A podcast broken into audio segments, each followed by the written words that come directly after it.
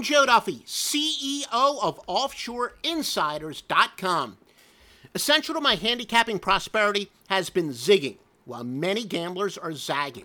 However, in this essay, I'm going to hop on the bandwagon and chattering about bad beats. Seems to be a hot topic as of late. Consistent with not being part of the echo chamber, I do differentiate between bad beats and heartbreaking losses, though they're far from mutually exclusive. My top two criterion for true bad beats are as follows. Number one, irrational happenings ensued in true garbage time. The straight up results were already decided. Number two, overtime extra inning heartbreak. A big underdog fails to cover in overtime, or it takes multiple overtimes to exceed the total. The 2014 Bahamas Bowl on Christmas Eve is widely deemed one of the ugliest, if not the number one bad beat of all time. Central Michigan outscored Western Kentucky by a breathtaking 34 to nothing in the fourth quarter, then missed on a two point conversion to lose by one, getting three and a half points. Yeah, soul crushing if you were on the downside of the miracle, but because every point mattered in the straight up outcome, I can't regard it as a top five bad beat, though certainly a stunner for the ages. Also was played on national television and the only game played that day.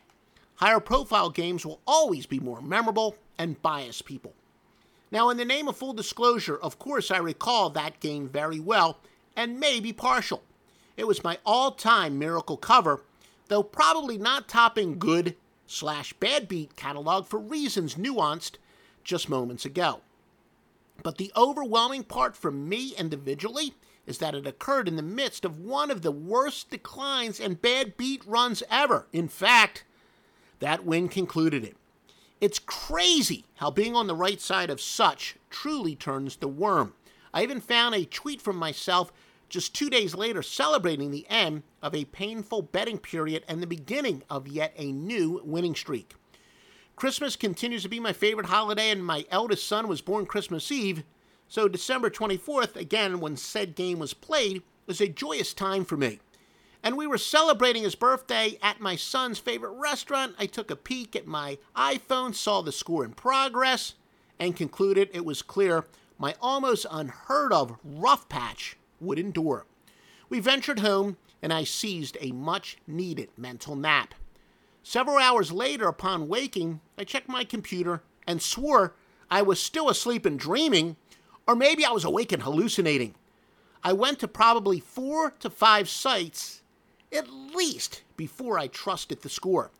Checked my sports book, they posted it as a winner in my account. Fact, I even went to the little boy's room, cleared out some cobwebs, reassured myself that I was awake, and corroborated the final tally one last time. What a great Christmas gift. Now, of course, if I were on the other side, granted, I may not have yet recovered, but for perhaps semantical reasons, some lower profile games were worse beats. As you're about to hear, I can't recollect every detail or even the exact teams of my most terrible bad beats, but they were lower profile games. I long to have the photogenic memory of my friend and respected candy capper, the big man on campus, for this assignment. Twice in 2019, I lost unders that went into overtime more than 25 points below the total.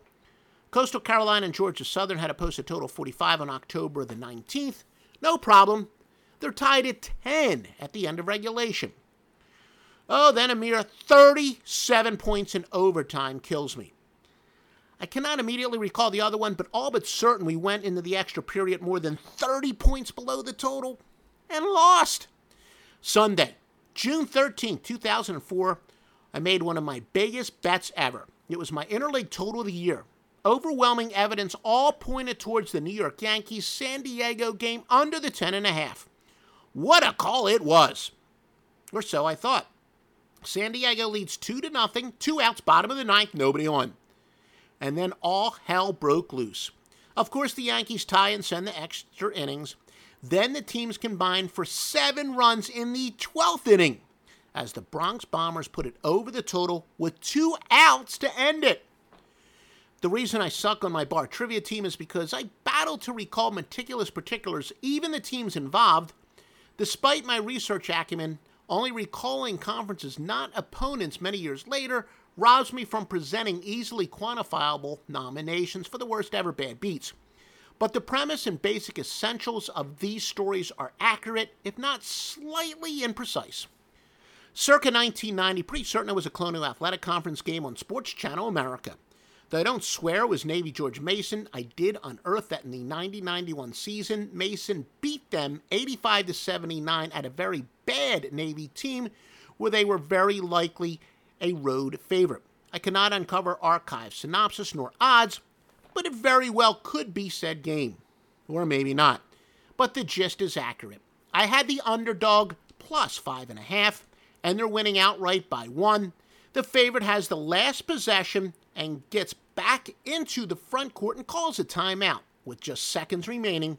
The only realistic scenario I get screwed on is if a, the chalk gets fouled, makes one of two, and the game continues into overtime. But then the impossible took place. The chalk makes a three pointer to go up by two. Underdog calls a timeout, but in true Chris Webber fashion, they had none. Now, I believe that's a dead ball technical, meaning two shots plus loss of possession. Yep, the chalk then hits two free throws. My team inbounds the ball. They get fouled, and they convert two more free throws. That is, the chalk inbounds the ball, got fouled, and converted two more free throws. Presuming I did not fumble a detail, I'm pretty certain it was seven points in just a matter of seconds to cover by a half. A great beat I had was possibly the first year of overtime rules in college football, 1995. Either way, it was mid to late 90s. I had the favorite laying about nine and a half. What I'm all but certain was a late night Pac 12 game. My team got a touchdown in overtime, but of course, their opponent got possession at the bottom of overtime. But yet, my chalk ends it with a defensive touchdown to win by 13, and I get the cover. Now, if those with much more unerring memories can help me fill in the blanks, please contact me through the contact form at offshoreinsiders.com and let me know. Higher profile games are clearly easier to recall, but after well over 50,000 bets in my lifetime, I assure you the obscure ones bring every bit as much suffering or sometimes ecstasy. The legendary Maya Angelou said, I've learned that people will forget what you said, people will forget what you did, but people will never forget how you made them feel. Essentially, that theory applies in gambling, but not always in a positive way. I've learned I will forget the exact opponents, I will forget the precise details, but I will never forget how those bad beats made me feel. Visit me each and every day, offshoreinsiders.com, for the strongest picks in the handicapping industry. 32 plus years as a professional full time handicapper, Joe Duffy.